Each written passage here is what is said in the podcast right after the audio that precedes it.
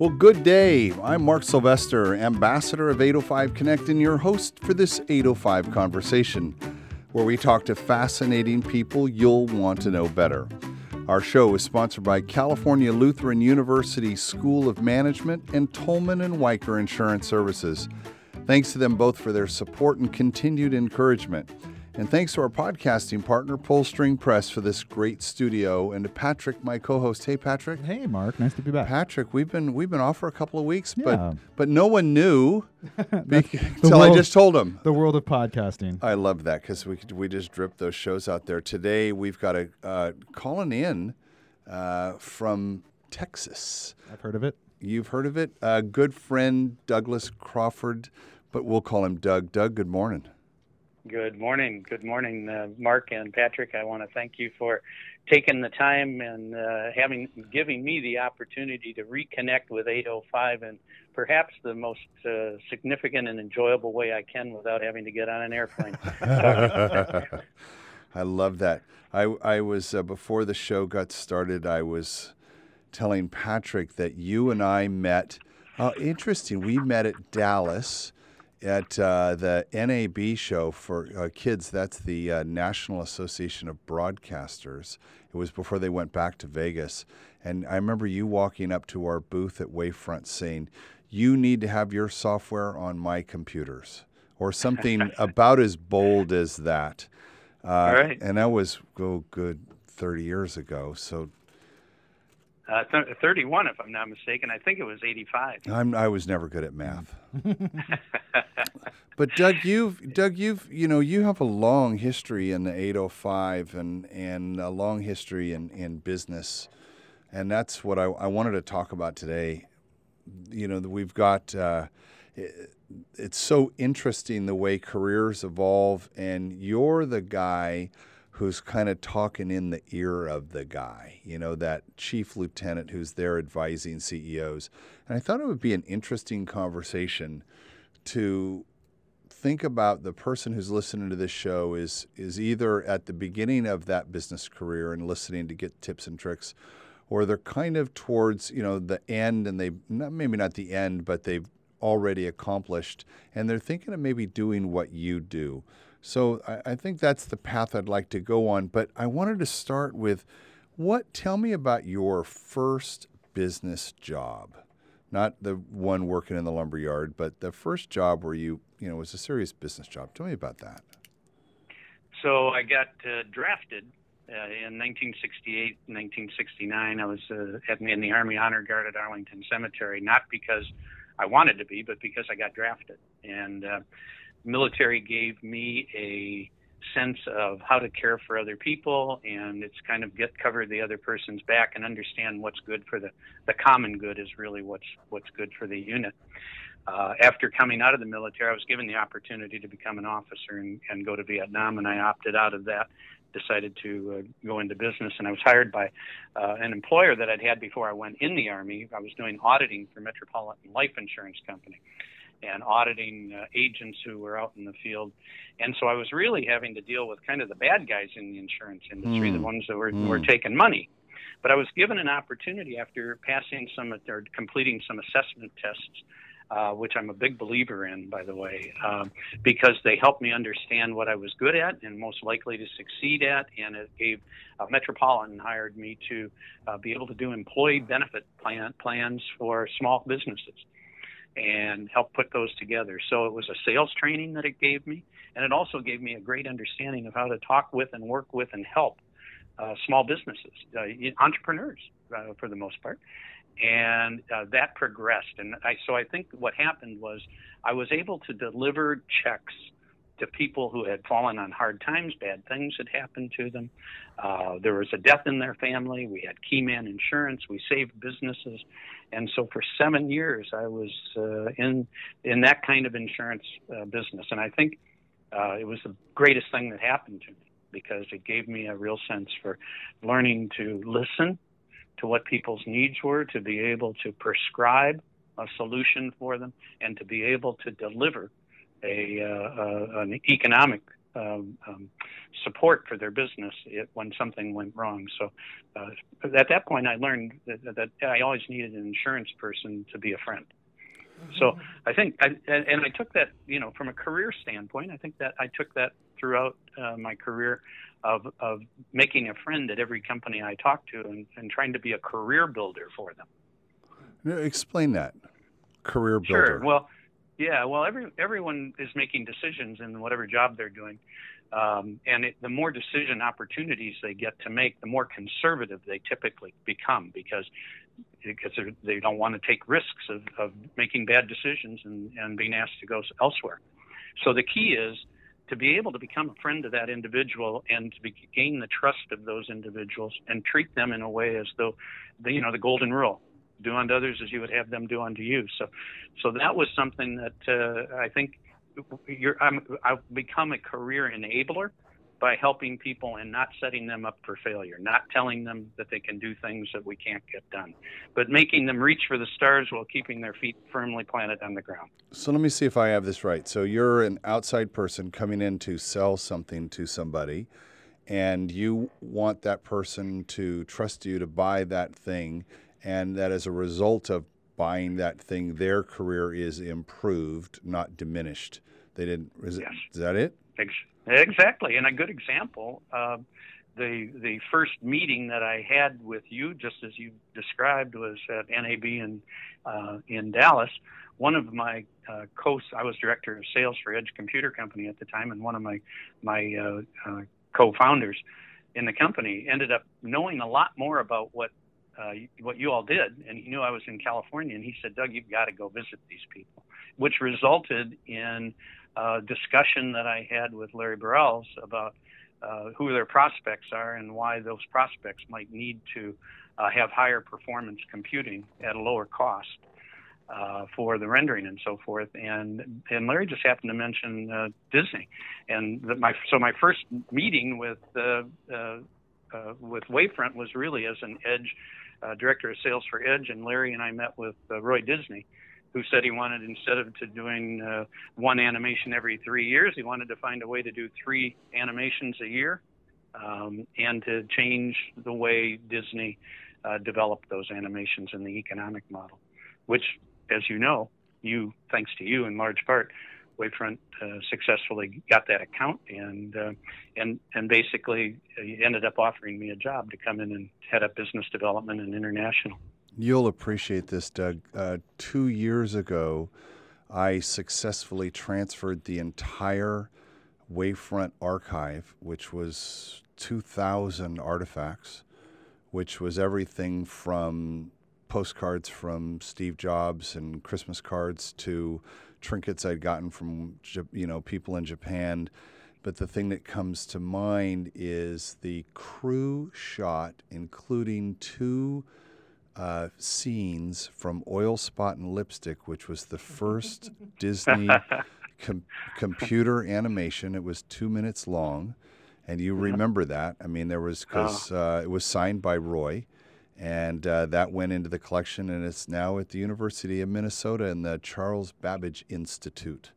So it's now and, it's and, part of the history. I, well, I know you're interviewing me, but I, can I ask a question about how, how did it? Oh, is this how, how it's it going to be? How, how okay, it, kids. How did it end up there? And I want to go see it. Um, uh, L A SIGGRAPH. So, kids, SIGGRAPH stands for Special Interest Group in Graphics.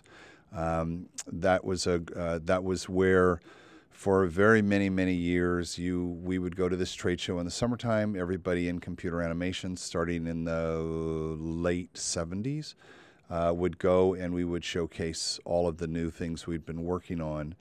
And L A SIGGRAPH, which is the largest chapter, uh, two years ago, I got a letter. They had um, been selected uh, for a five million dollars grant from uh, the Charles Babbage Institute. Which Charles Babbage Institute had gone out to a bunch of organizations saying, we have these archives, we want it, we're collecting things having to do with computers. If you think you've got a substantial collection, you know, please uh, compete for the grant. Uh, SIGGRAPH being, Southern California being the kind of the epicenter of computer graphics, uh, won that grant, they sent out a letter to one hundred pioneers. I was one of those.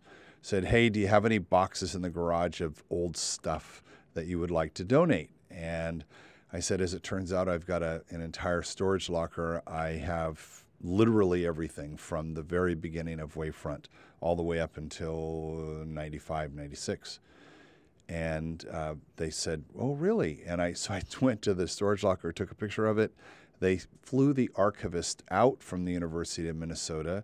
We spent two hours. We got through three boxes, and each thing I would pull out and says, oh, yeah, this came from so-and-so, and oh, here's here's the poster when Metrolight won the first Academy Award for visual effects. And, you know, it just, it's story after story after story. And he goes, I'll, we'll take it all. And I go, well, there's boxes of T-shirts and hats. And he goes, we want it all. We want a, a slice of time of what this looks like. So you can go to the University of Minnesota, Charles Babbage Institute, and in the main hall, I think the collection, the the very visual, very recognizable pieces of it take up six um, huge uh, display racks. It's it's actually quite remarkable.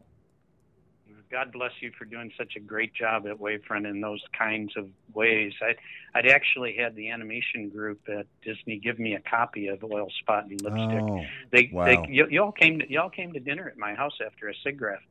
Um, I think it was in eighty-six. Uh, I don't know if you remember the head of uh, animation at that time at um, at Disney. I can see him. I can't think of his name. Dave English. Dave English, Dave English, exactly. But then I lost that in the tea fire when our house oh, burned down. Oh, jeez. And, and so, at any rate, I'm going to Minnesota. That is something I will do, and uh, I'd be happy to give you a report, take pictures, and, and, and so forth. So thank you for that information. Oil Spot and Lipstick won the uh, award along with the uh, Pixar piece. I think they we they shared the, the victory, yep, right? Yep, At, yep. Yeah. Yeah, back in the day, you know, when pixels were this big. But, you know, si- since that time, you have gone on to work with a lot of different companies. And, in fact, for many years here in Santa Barbara, back before it was uh, popular, there was an incubator. Um, I, it was called Santa Barbara Technology Group. What was it? It was exactly. Yeah, S B T G. Exactly. Yep. And now... Uh, There's nine incubators in the region. We just opened up a huge one up on uh, on State Street, and things are going great with that. I had a question for you for that small business entrepreneur. What, what is it that you find so interesting working with those guys? Because I do well, as well. I'm curious what, what yeah. your take is. I think vision, the, the idea that people have vision and no fear and a belief. Uh, I, I relate that to my spirituality in a, in a huge way. People become very spiritual about uh, what they believe in and what their business goals are, and how they're going to make a difference and make a change. And uh, so my, my goal in working with those kind of people, I've had, I've had, I've been part of teams, uh, two teams that did an I P O, um, both Wavefront and then um, Map Blast, which was the first uh, directional map company on the internet that got uh, went public and got sold to Microsoft in, in two thousand one and became Bing Maps. I was head of president of um, what used to be Magellan Geographics, which is maps dot com now, tripled the size of that com- tripled the size of that company and got uh, an opportunity to uh, uh, sell it to Rand McNally. However, the, the chairman of the board decided not to do that. I'm sure that much to his chagrin, because that was not a good decision. Uh, but the idea that we have vision and technology and kind of a spiritual commitment to a purpose greater than ourselves for doing something is the main reason that I like uh, dealing with um, uh, small business people and helping them scale their businesses and achieve their objectives and, uh, you know, beat the competition. We, we've talked, we've had several takes at this specific question, which is, do you think that um, entrepreneurialism is, is it nature or nurture? Uh, well, it, it, it is, it's, it's certainly uh, in the D N A of people that, that are not uh, fearful of making mistakes and, and failing at something so that they can try to uh, correct course, if you will. So I think that that is definitely a part of nature. The the nurture thing is if people are given them the opportunity to uh, Um, if they're good listeners and people are giving them the opportunity to uh, be discerning in in the way they approach uh, forming a new business, and they realize the value of people that they surround themselves with, I think it's both, I, I guess, is the answer, uh, nature and nurture. Um, you, you, because you mentioned good listener. This is the third time you've mentioned that, and I'm a, a big fan of that. Do you find that the the younger people that you're working with now, I'm going to say the twenty-somethings that are, you know, just getting going, are they good listeners? Yeah. Uh, yeah. The interesting thing is the ones that are going to succeed are good listeners. Mm. They have a tendency, mm. they have a tendency to have a real, uh, millennials, they have a uh, an, an attitude about life uh, that uh, they are good listeners, but they, they in, in their discerning process, it's much different than the hierarchical Um, approach that uh, I'm far more accustomed to, you know, starting with the military, for instance, and why Metropolitan you, Life and, why do you and think American that Express. Is? Well, I think it's a, they, they've lived through what we would call perhaps the most tumultuous times in, in the uh, twentieth and twenty-first century within the past decade. Uh, we have seen uh, uh, nine eleven, we've seen Enron, we've seen uh, the financial industry, we've seen politics, we've seen chaos in the world and terrorism. I mean, you know, what is there to be encouraged about? I think Bernie Sanders, when we think of, you know, what, what, uh, they don't know what good capitalism is all about because they haven't seen it. It hasn't been happening in the last decade. And so consequently they're listening for it. Well, they're listening, they're listening, but they are very much more discerning. They're not buying many of the hype, I think. Um, yeah, I, I I have one example of, you know, the idea of people quitting smoking has inspired uh, vaping as a new industry. So one of the B, B Vape Happy uh, dot com one of, is one of my uh, business coaching clients right now. And he went from zero to a million and a half dollars in a year and a half. And he was like, okay, Doug, help me, help me first of all, show gratitude. I said, well, why is gratitude important to you, Mike? And he said, because I don't feel that I have really a good grasp of why I've had this kind of success. And, and you know, so again, he, he, when, I, when I've got um, the millennials hiring me to coach them from a business perspective, they are asking questions that are not the ordinary questions. Hmm. That's not one, that's not one I would have expected to get. So he literally spent a weekend traveling with me to places where we would be able to listen to great people talk about Um, gratitude. So let's talk about and, listening is listening is interesting if, if someone's asking really good questions. Have you found uh, that they uh, these younger people you're working with are asking questions differently? When you said they're more discerning, that implies good questions. Yeah, I think I think a good example of, of how do I show gratitude. A totally a total jump shift in the types of questions that uh, that we're, we've read books and heard about in the past. If we, if we, it's more like they're influenced by Christensen. You, you know, you know the tremendous man, a professor at Harvard, uh, wrote The Innovator's Dilemma. Um, he, it, it's it's more about uh, how is it? Oh, and and Conscious Capitalism, right? Um, written right, by right. you know, Mac- it, it's it's more that they are asking question different questions than the uh, typical business questions that, you know, I was on the board of directors there for the California Coast Venture Forum and the California uh, Clean Business Summit uh, Business Forum uh, for years. And so when we would interview um, uh, presenting companies, we had a, a template script of the kinds of things that we thought investors would be asking. And that, that there became a tipping point where there was very, very little value. I mean, really venture forums kind of went, went the way of the dinosaur in, in terms of uh, the communication methodology that is being used by investors and entrepreneurs today. Um, and, and the types of questions, you know, today we have nonprofit corporations, corporations that are not for profit. Uh, that are, are you talking about? Social... Are you talking about B Corps and social capitalism and social entrepreneurialism? Yeah, yeah, yeah. the yeah the, the four the four points of the bottom line now, including, um, uh, you know, including, um, uh, are we contributing to society and are we doing so in a clean way? The triple bottom line uh, stuff. Yeah, and going to quadruple now too. So I mean, really, so yeah, yeah, yeah. I think I think it, it, it's a generational a jump shift in the way we think about things, and it's proven. Texas is now, for instance, the biggest oil-producing state in the country, is now the biggest, uh, has, has more uh, wind power uh, than any other state in the country. twenty-three percent of the energy here is being generated by wind. And who, yeah, who would have guessed that kind of a jump shift? Right. Right. So, so the types of questions that they are asking have more to do with, uh, I think, you know, kind of the art of community. I, I mean, the idea of, hmm. of better, better, better, uh, more meaningful, more sustainable solutions. And I don't just mean in sustainable uh, engineering and, and the environment. I'm talking about things that. Uh, It's still good to have things go viral. It's still good, th- you know, a lot of the technology that has enabled this and, and a lot of what has happened in the society that has facilitated these changes. The questions I am getting from them most often now are, how can I help people live longer? Um, how can I p- help people stop smoking? Uh, how can I cost transparency? I'm just giving you the, the primary uh, words that uh, those are all three of my clients.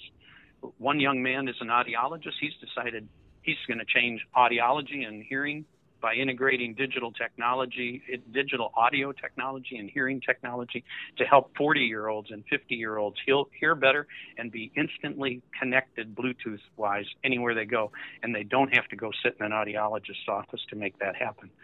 So the audiologists come to them, and the audiologists come by and meet with them every once a month. And it's gone so viral that the idea that people are now getting to ask questions about how do we help younger people stay healthier and live longer, hearing, it turns out, is uh, uh, one, five times uh, uh, probability of dementia, two times higher probability of of Alzheimer's if you have gone seven years with hearing loss and not done anything about it because of the brain atrophy that takes mm. place.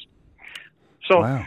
uh, yeah, these are these are young people that are, are thinking more consciously about about uh, uh, a sustainable, life-improving business. Another client is uh, Prater dot U S, Price Matters, cost transparency in healthcare, so that you can, you know, it's kind of the, the price line of uh, for healthcare. You put in your zip code, and up come all the prices, costs, actual costs. Prices, not list prices, but cost, actual costs incurred by people in those zip codes for six hundred different procedures.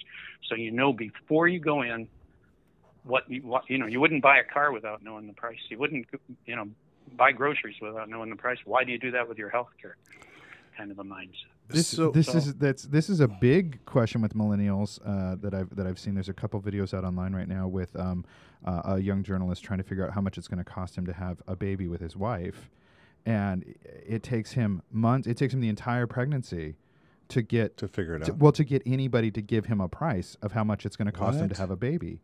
He, yes, oh, Patrick, you've just—it's a bullseye. Twenty-five percent of the bankruptcies in the United States, year after year, are families who are going bankrupt because of healthcare costs. Yeah.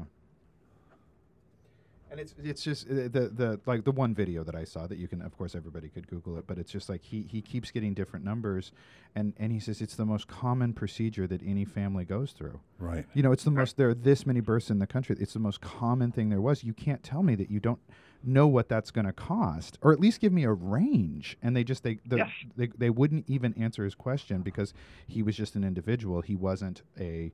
Uh, he wasn't a group. He wasn't a, a, a provider. He wasn't, you know, he was just a person. Exactly. He wasn't. He wasn't an insurance company or a provider. Right. And the reality is, reality is that um, a maternity is one of the biggest cost overruns of anything now because, because the health industry is so afraid of natural birth. A cesarean section is much less dangerous mm-hmm. for them. Much more invasive for the patient, but much more expensive. But natural birth has higher liability risks. So. So attacking those things that are hurting families most, the kinds of questions I'm getting are, how can I help, and then how can I scale? Because the lifestyle for millennials is very important. It's not, I don't want to build a job for myself. I want to build a business. And I don't want to be working seventy-two hours a week or six to seven days a week. I want to, I, and I don't want my people doing that. So how can we systematize, and how can we process, and how can we scale our businesses is the, the biggest thing. Millennials are, are so different than uh, than Gen X and, and baby boomers to Gen X. Doug, I'm just coming off of uh, producing TEDx Santa Barbara, uh, which went great, and it's all about ideas. It's ideas worth spreading. And one of the things that's interesting there, it's you know, we're we're all we're talking about how can I help, how can I scale, how can I, how does this idea that I have, how does it have global applicability, not just in my own neighborhood, and then how do I how do I scale that idea up? And I wonder I wonder if there's a TED effect here of these young people, you know, being inspired and listening to these and thinking, gosh, is my idea big enough? Can I, is it going to help enough people? Am I making a big enough difference? So global is the bigger challenge today than it was in our day, Mark. Global is things are moving so fast now that everybody has access to the internet. And governments are getting engaged. I just came back from a study tour of Israel that was one of the most eye-opening fourth dimension experience of my lifetime. And what I learned while I was there with uh, in Israel, you know, a clear and present danger at all times. One of the right, gentlemen that right. was on the trip trip with us happened to f- fall down some steps the first night we were in Tiburon, mm-hmm. and, uh, Tiberias, sorry, not Tiburon. Um, and, and um, uh, within three minutes, there were two guys on bicycles there, and within five minutes, a, a woman appeared with uh, uh, medical stuff. It, it was like they have eyes in the sky. Uh, nobody was around us when that happened, but they have, um, you know, their their their equivalent of our C I A and uh, their their high silicon graphics, their equivalent of our silicon graphics, um, it, are so inwardly tied together that they are fat, far exceeding our. our U S capabilities to do the same thing. I've just been appointed a regional director on the, at the Naval War College for cyber defense and uh, raising money to try to get better uh, cyber defense activities going at the Naval War College. Uh, peace through strength um, is, is kind of the thought process. But the idea that uh, that young companies can go global, I think, is much more challenging today. Uh, the big opportunity for, for that, if there is one, are relationships that span ideologies and oceans. And if you have relationships, and I think relationships are what make the world go round, and that's, you know, like, as we've talked about earlier, I think if there are, when, uh, the TED idea in my mind is, how can you partner with people in other uh, geographies and other lands with common ideals, ideas, ideals, and objectives, and knock it out of the ballpark so that when you're doing the development, most development is done for local. Um, you know, you're you're validating your products in, a, in your local market as opposed to a global market. But so I think that there needs to be a better way of doing that. And there's technology that enables it. I, that, I won't go into detail on this call regarding that, but that there are very good technologies that I think are very enabling for global initiatives and partnering. Do you think these young entrepreneurs are getting out enough? um, I mean, there's something about getting on. Well, there's something about getting on a plane and going out and, you know, getting dr- dumped into an airport where everything is different. You and I both, you know, spent many, many years doing that. And I don't get the sense, at least of the young entrepreneurs I'm meeting, that they're getting to do that, or there's even the opportunities to do that, and they feel like they've got a good sense of what's going on just because they're they they are globally connected through the internet. Yet there's something that you that doesn't give you. I mean, when you're you know eating the food and and stumbling around trying to find your way, there's just the, the virtual uh, experiences just don't make up for that. So a couple of guys came to me uh, when I was in Santa Barbara. You know, I was actually had my office for years at the Santa Barbara Technology Group, and a couple of young guys came to me and wanted to uh, talk about uh, putting together a business that where young people would be taken to other countries to actually live out what it was that they were trying to do here in the United States. Uh, this particular group had to do with um, uh, music, like uh, Abbey Road was one of the uh, recording studios that they would engage in and do these things. I think that the answer to your question is a, a very strong yes. I just talked about a fourth dimensional experience because I had I've learned so much over the years about Hebrew history, and you know it's it's instrumental in our country. It's the the foundation of what our laws have been written by and everything. But I'd never really thought it was an important place to go or see until I got there. And and having known as much as I did about what took place there, actually living it was a fourth dimension experience. And I think that becomes not only mind expanding, but relationship development. You have to be there to be able to walk a mile in their shoes to understand what they're facing, um, and perhaps no more, no place any any more more so than in Israel or in the Middle East right now. So yeah, I, there may be a TED idea or, or business opportunity in just facilitating that kind of uh, uh, situation. There are a lot of, of uh, uh, chambers of commerce that do trips, you know, sister cities, those kind of things that still exist. But I don't think the millennials are, are taking advantage of that yet. They should be. Do you think that's the, the pitfall of thinking that you can imagine? It, I think the internet and a lot of technology that's arrived to to this group that have, you know, the digital natives. Um, Do you do you think that it's because they think they can imagine their way through everything? I mean, with all the immersive video games, with all the immersive experiences they can have online, just just Google Maps alone, being able to drop to a street view and, and, and look around Israel. Sure. Do you think that that, that is uh, maybe that they're being, um, I, I don't know, like the, the, a shroud or something is pulled over their, their you mm. know, that they're being confused by, by the abilities that they have through technology? Well, I've got grandkids now, too, and when I see them iPodding and talking to Siri at five years old, first thing in the morning every day. Yeah, you know, it's it's both it's both um, encouraging and, and frightening to me. Yeah, uh, because I think that personalities get developed differently, and comfort zones get developed differently. Yeah. Um, it, it depends on what they're looking at and what they're diving into. So it's good. It's good for peace through strength in terms of being able to, uh, audit, you know, utilize technology to stop lives from being lost in wars and and, and circumventing wars. Uh, but the personality-wise, I think it. I think everyone becomes uh, kind of self-absorbed as opposed to uh, engaged, like Mark is, is talking about. Mm. So, yeah, definitely a difference there. A social. Uh, consciousness level. Do you think they're at risk? Are we are we at a at a are we at a precipice?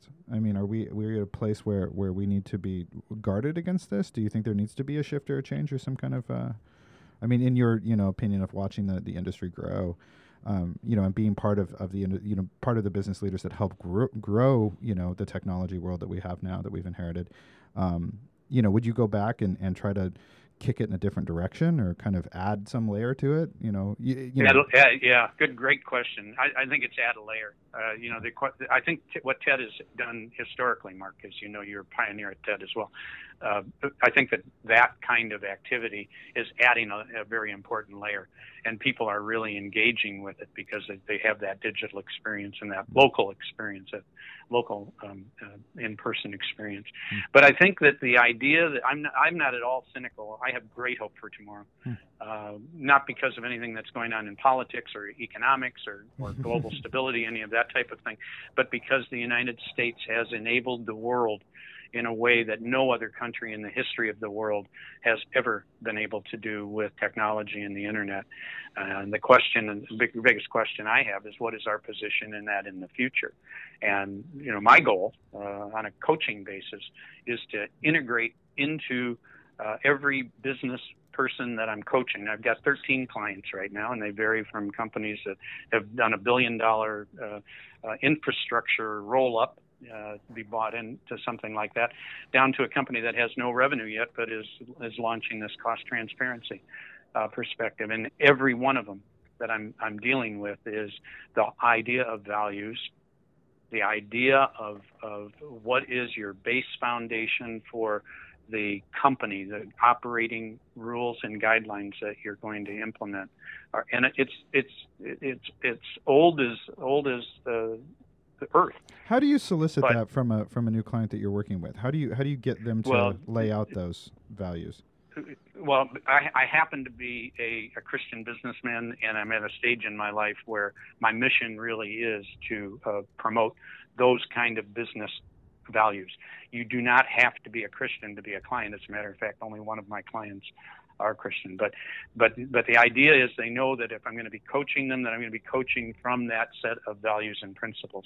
The way you treat people, you know, love your neighbor as yourself, and, and how your people are treated, and how your your market is serviced, and how you're you're doing something good. Good, and many religions have this. You know, it's, it's a, whether it's karma or or whatever the uh, religion uh, methodology of this is, is that you're going to get more good out of doing good. Uh, evil is an opportunity to do good. It's just, it's very simple. So how is it that we do good in what we're doing? And and they're they're open. The millennials are very open to it because what they've seen is not what they want to be. You know, this last decade, this last fifteen years, do has you, been hell. Do you get a sense? Uh, I'm curious um, with the the kind of that know-it-all mm-hmm. that youth has. They think they've already learned it even when they haven't, you mean? Yeah, yeah. yeah. You know, and you come up, hey, Grandpa, you know, yeah. it's like, yeah, no, we don't do it that anyway. I got my phone now, and I don't need you. The and best example for me is when a, is when a young a young person looks at me and, and tells me how good they are at something, right, just like after a day and a half of it, or after like a f- just a few moments of it on the iPad. It's that like that proficiency of like, I'm yeah. so good automatically. Look how good I am yeah. without even trying. And it's like, well, that's that's the bowling alley that's been uh, oiled to allow you to bowl more strikes. You know what I mean? Exactly, like, exactly. So it's, a, again, a great question. Uh, it, sometimes the question is more important than the answer, mm. and that's my answer to your question. when, so so the, the uh, first thing I do with every individual I talk with is tell them what, ask them what their biggest challenge is. Mm. And when you get people talking about their challenges, they're not in that kind of a mindset. Mm. You know, when you talk about your biggest opportunity, well, hey, I've got... You know, that's a whole different mindset. Right. But if you can't tell me what your biggest challenges are, then I can't help you push those back. Mm. I can't help I can't help identify what it is you don't know, so that, you know, you, you lose more. We don't know what we don't know, so we lose more in that mindset. And if they're not open to that kind of a dialogue and discussion, then I, I, I, I don't think they are coachable. But I can honestly say I've never had anyone that's that's seeking help. So people that end up talking with me are people that have usually already done some research. They probably read a few books. There's some good books out there about uh, how to scale your business and, and, you know, how to build a business, not a job. And and it, and if they have read those and are talking with me, they have already realized what they don't know, and they, they need they we need systems that are in place. One of the best systems I can use to automate what it is I have found out is, you know, a good process that I need to replicate so I can scale my business. Mm-hmm. And so these people, these young people have not led large groups of people ever. Right. And there right. are so many, yes. So, so I think working on challenges, ad- identifying, the, getting those people to talk about what their challenges are is the key to the asking them those questions and then listening for the answers. And so, they will quickly prove to you and, and accept the fact that they really don't know it all. So with your you know, forty plus years of doing this, of asking that question, what's your biggest challenge? Um, and, and you've listened to the show, so you know I love threes. uh, and so my, my listener has been waiting for me to ask this question to try to figure out where the three is here. Could, if you were to whiteboard out all the challenges you have heard through all your notebooks, because you're really good at taking notes, um, mm-hmm. would could could we put them into three buckets? That, you know, you kind of know you're going to get some variant of these three? Uh, yeah, I think uh, I've got an acronym that I use. I ask people what they're... What no, they're Doug, you yeah. don't have an acronym. Okay, hold it right there. sorry, so, sorry. Patrick, I got to tell you. yeah. Doug doesn't like long words. Oh, yeah. Yeah. He likes acronyms. He seems more like an early millennial than a, a boomer. And so we had uh, we we had you know these goofy sales awards one year, and everybody got this uh, kind of a gag sales gift. And what we did for him was we made a we had a wooden plaque with a a wheel with a spinning deal on it with mm-hmm. letters that went all around, which was dial an acronym, because anytime mm-hmm. Doug came up with a new program, there was this long name for the program, but then he, he always got it down to like four letters. Mm. So now that I've called you out on that, Doug, what, what are what are those letters that are going to well, help I, us I, with our I, three challenges? I don't know whether to thank you or curse you for V I P. the the, vet, the Visualization Integration Partners, our yes. V I P program, oh, yeah. Oh, yeah. with with our new uh, personal visualizer product. That's uh, right. Anyway, um, I, the, I had the hat. The hat is at the University of Minnesota. By the way, seriously. Oh, and, uh, It is. Well, I don't know. I don't know if I told you. I lived in Minnesota on Lake Minnetonka in Minnesota, so I love going there. I'm going. Yeah. I am going to be there. Uh, the the acronym that I'm talking about now is SOFTY, and S O F T Y or I E. Uh, no, no, S O F T E. Okay. Five letter. You can't have more than five letters in the legitimate uh, acronym. I don't know if anybody's aware of that. But it's a good so, rule. It's a good so, rule. It's in the uh, Urban Dictionary. So So SOFTY, when we think about our business, defines every aspect of business. And if you think about it in terms of organizing your businesses under S, which is sales and marketing, O, which is operations, F, which is finance, T, which is team building, and E, which is executive leadership.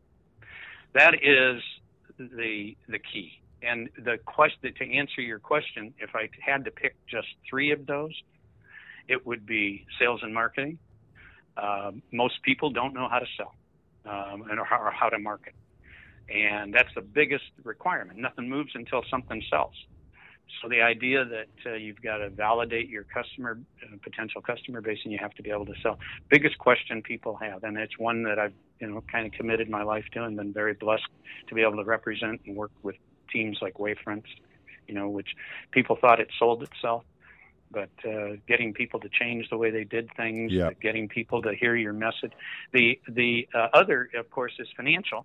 And when I t- when I think about financial, I think so that's about, number two. Uh, that's number two. Yeah, yeah. And the reason that I think it's number two is because you have to know how to sell it and who you're going to be selling it to. And financial is you've got to know from a pricing standpoint. Mm-hmm. That some people say that's a marketing dis- a marketing thing. But on the purchaser side, how do you make how do you make a hero out of uh, out of the person you're talking to at the other business? You better be able to model mm. financially how it's going to be successful for them and how you're going to do a pro forma for your own business. Yep. So I'm not talking about accounting. I'm talking, you know, that's, that's, and, and then the, the third one I think is the, the hardest one for me um, because I've always been blessed by being asked to join a team and, or, or inheriting a team if I was president of the company. Um, team building is the, the perhaps the least um, against, amongst millennials, um, the least uh, uh, skilled uh, uh, that that people have. So, sales, finance, and team building. Uh, if I were to have to narrow it down to three, I would say those are the biggest needs and demands that I'm able to serve. And when and, and thank you for that, because those those really, I mean, that's the. I'm, I think of this show as I want some takeaways and I want people taking notes and like going and looking at these things. Is there a is there a go-to book or a person or a place you think is uh, exemplary on team building? Uh, I'm, I'm going to need to think about the answer more because, as I just told you, that's the hardest one, I think.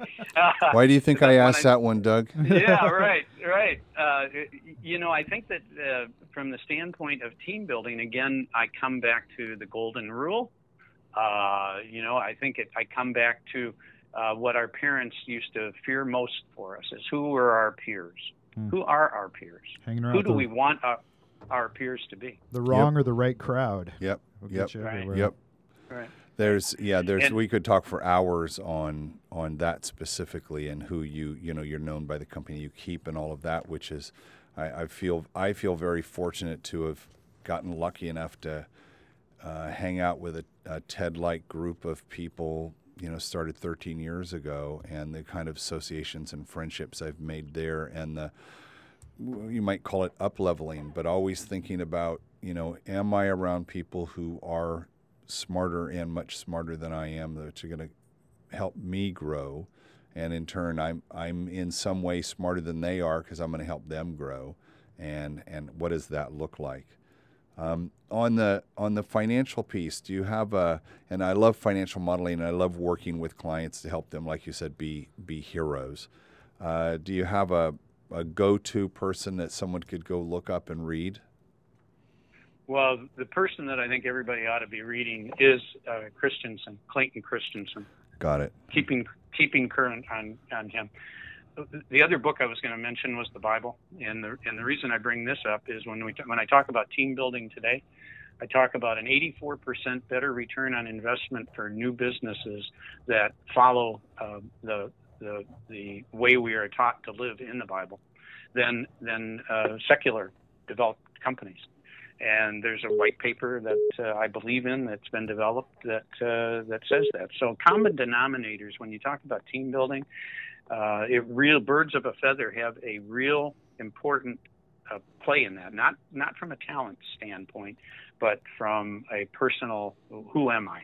Why am I here? Uh, and uh, I will I will leave us with a lesson we learned at TED thirteen years ago when we developed um, Intro Networks, which was the platform that kind of, you know, took me from Wavefront into what I'm doing now. And Chris Anderson, as we were building the matching algorithm, he said that he wanted to help people who were coming to the conference make connections not on expertise or skills or experiences, but rather on values. And when we connected and found that we had shared values, the chances of us having a relationship that lasted longer than the four days we would be at the conference were um, staggeringly better improved. And in fact, that is that is truth. And I think in listening to everything you've said, you know, we started talking about relationships and we started talking about, um, you know, strong beliefs and the kinds of questions that you ask. And I've been a good listener for forty-eight minutes, which means... We're we're at the end. This just went boom, boom, boom, Doug, just like that, just like all of our conversations. So I, I really appreciate that. Um, how how does someone, you know, if they're you've got thirteen clients, you probably could take a fourteenth or a fifteenth. But if if, if if you know someone uh, someone was interested in, in finding more and talking more with you at length about this, it could be they're Christian businessmen and they're like, gosh, I. I would love to have that kind of person in my life who is helping me. Um, how would they get in touch with you? First, I'd like to say, even if they're not Christian business people, but they have a respect for, you know, the values that you just talked about with TED. It, it's just that you, so, so Doug Crawford dot com is my website. And I am, my coaching system that I've selected is one that's called Maui Mastermind. Okay. Maui, Maui Mastermind dot com, and um, and I'd, I'd greatly appreciate uh, anyone's uh, visiting either of those sites and, and then giving me a, a call or getting in touch with me at Doug at Doug Crawford dot com. And that's exactly how they find you. I love I love uh, those of us who've been around since uh, the doc when the dot coms were just started. We were able to get our name yeah. dot com. So I'm I'm not Mark Sylvester three sixty-five uh, at Yahoo. So uh, Doug, thank, thank thank you so much. I also want to thank California Lutheran University School of Management and Tolman and Weicker Insurance Services. And our podcasting partner, Pull String Press. Uh, I just love working here. Um, the the audio is so good, and we did great recordings. And you know, we're we passed that hundred show. We've done the century. Yeah. We did it. We did it. In fact, I got a text from a guy. I was I was off for a little while. Mm-hmm. He said that he drove from Arizona back to Santa Barbara. He listened to eight hours of uh, eight oh five conversations, and he loved the show. And I said to my wife, I said, God, who could listen to me for eight hours? And she said, I have all the time. so, uh, you know, power, there you go. Thank you. Big thank you to all those people who have listened to all one hundred exactly. episodes. Exactly. I, I totally appreciate that. The eight oh five Connect project uh, is supported by partners and sponsors throughout the region. I want to thank them as well. We just, we can't do it without your continued support. And we're talking to new folks all the time who want to mm-hmm. support the mission and mm-hmm. what we're doing. Patrick, how could someone who's who may have heard about this conversation, came into it, How could they help us? I, you know, uh, march into uh, the offices of whoever is in charge of the business that you either work at or own, and uh, tell them that they should become a sponsor of this podcast. There you go. We are um, we are always interested and anxious uh, uh, and excited uh, to reach out and partner with with other organizations that have a similar uh, frame of mind as the eight oh five Conversations, which is to bring communities together and give uh, business leaders an opportunity to uh, communicate with each other. So. Uh, join up, become a sponsor of eight oh five Conversations. Talk to Mark about that. And I'd love to hear about you, um, what you think about the show and ideas that you might have for guests. So you can send me a note, mark at eight oh five connect dot com, and let me know what you like about the show. So until next time, this is Mark Sylvester, your host for eight oh five Conversations.